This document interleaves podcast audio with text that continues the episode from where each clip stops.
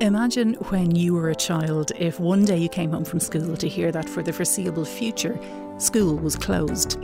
Training was cancelled, music lessons were cancelled, parties and sleepovers were cancelled. That's basically what's happened to our kids. They've lost an awful lot in this crisis, and we need to keep checking in and just asking them, Are you okay?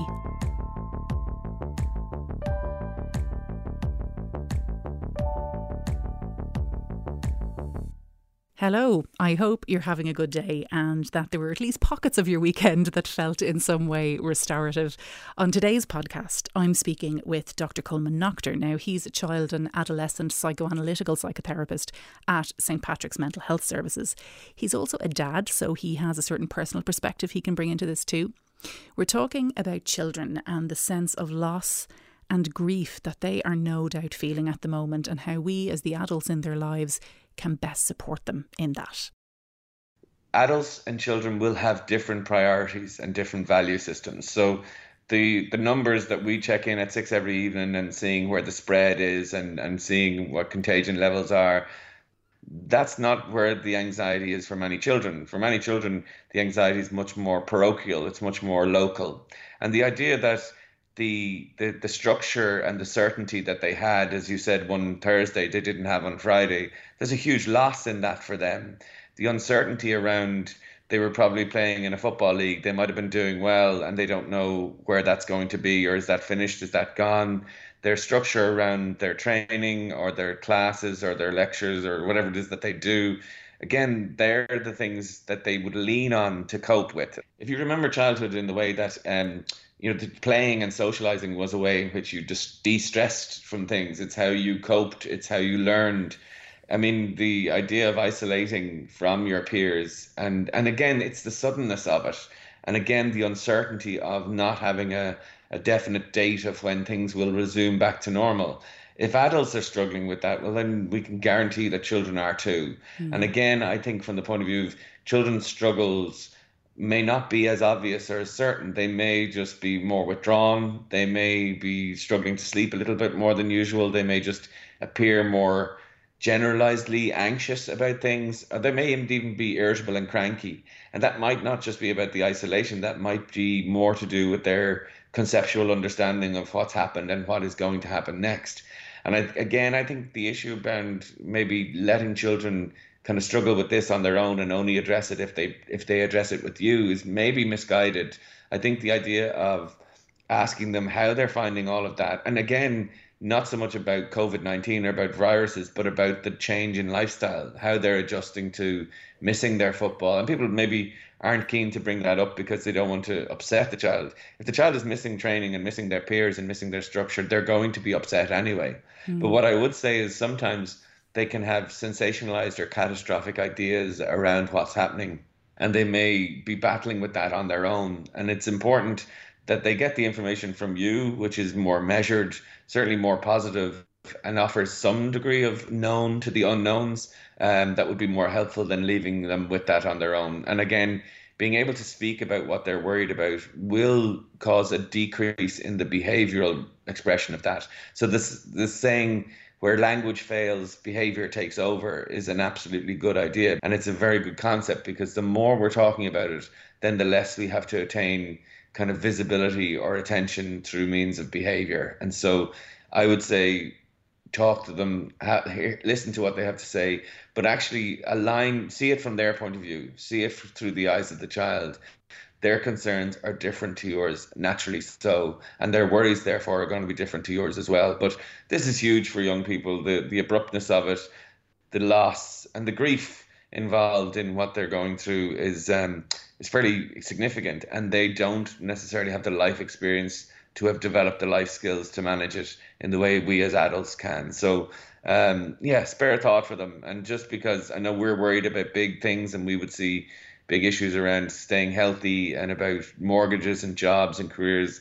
Their football training, their league, their friends and their peers are big things to them. And I just think we can maybe undermine that a little bit because we impose adult worries on childhood life. And um, I'm not so sure that's probably the best way to approach it. The things that normally we would do to help children to cope with anything, like let's go down and visit your granny or let's go and, you know, go to the cinema or something, those things just aren't available. So all the usual kind of coping strategies are just gone. Yeah, and again, the things that we would lean on normally during times of stress and uncertainty are kind of not available to us. The only thing available to us at the moment is our families, yeah. and therefore the, even our immediate families, and oftentimes grandparents and things like that, who would have huge roles in children's lives, are now waving at us through windows, and we can't see them and we can't speak to them. And children oftentimes will think, "Is this something I've done?" Do you know what I mean? Mm. In terms of, are they not saying hello to me because they don't, they're cross at me, or you know, they can have fairly skewed ideas or perceptions of reality. And that's why talking about it is important to kind of iron out the creases of those so they don't have kind of uh, false or unhealthy beliefs around their own responsibility and all this.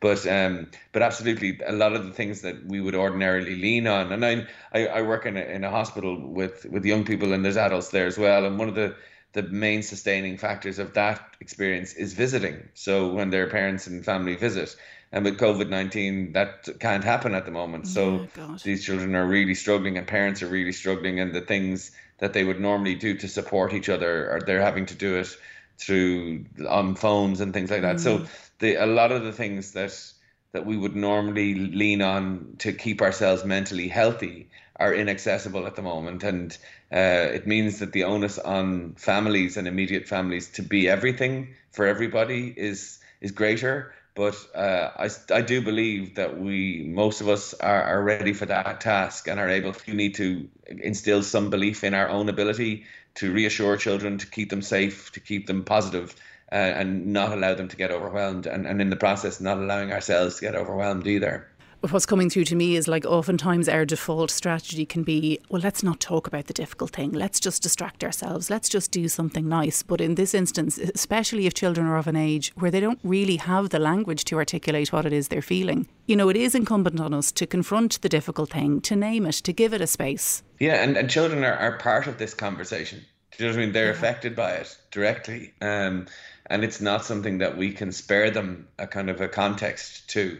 Uh, and it's again not about overwhelming them with details or catastrophic kind of fantasies about what's going to happen or could happen. Mm-hmm. It's checking out how they are and trying to just uh, again readjust and gain some momentum and traction around their own optimism and keeping them focused on the things that will will that, that this too will pass and things will resume and that you're in it together. And and as a parent if you're just kind of saying almost like approach parenting like a roller coaster. You know you're you can't guarantee that you won't get scared and you can't guarantee that it's going to be smooth but you can just guarantee that if we huddle in together here we've got each other and we'll get through it. Yeah. um, and again you're not making false promises but you are promising presence and you're promising support and you're promising that a, a, team effort will do better. And I think when it comes to parenting children through this, that's the approach we need together because together we are stronger. Yeah. And when we're on our own in this, it feels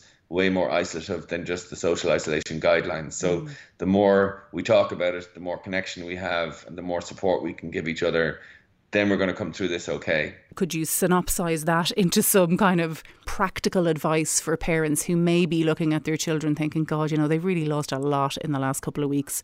I think the first thing to do is to recognize it. So to see it from your child's point of view, the fact that they lost their dance classes on a Wednesday is not a big deal for you in the consideration of, of perspective. But to, to them, it's huge.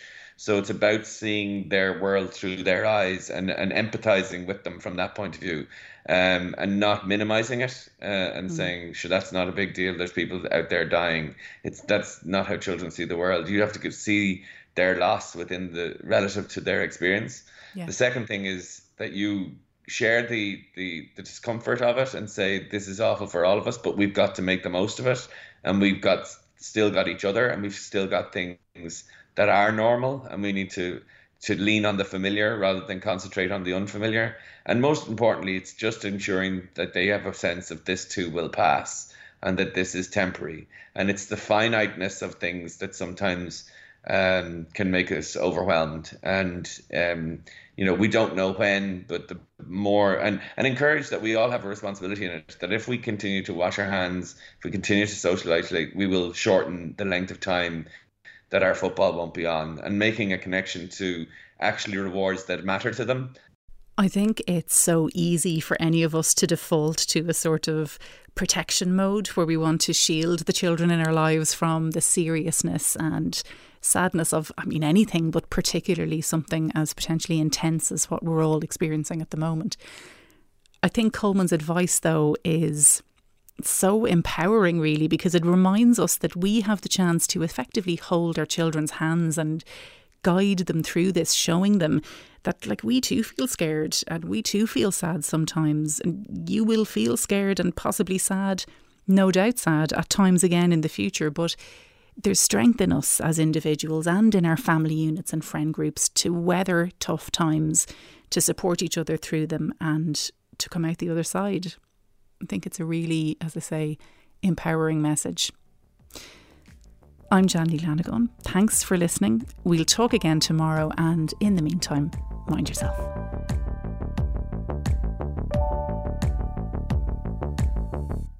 You can keep up to date with this podcast and find new episodes each day on rte.ie or wherever you get your podcasts.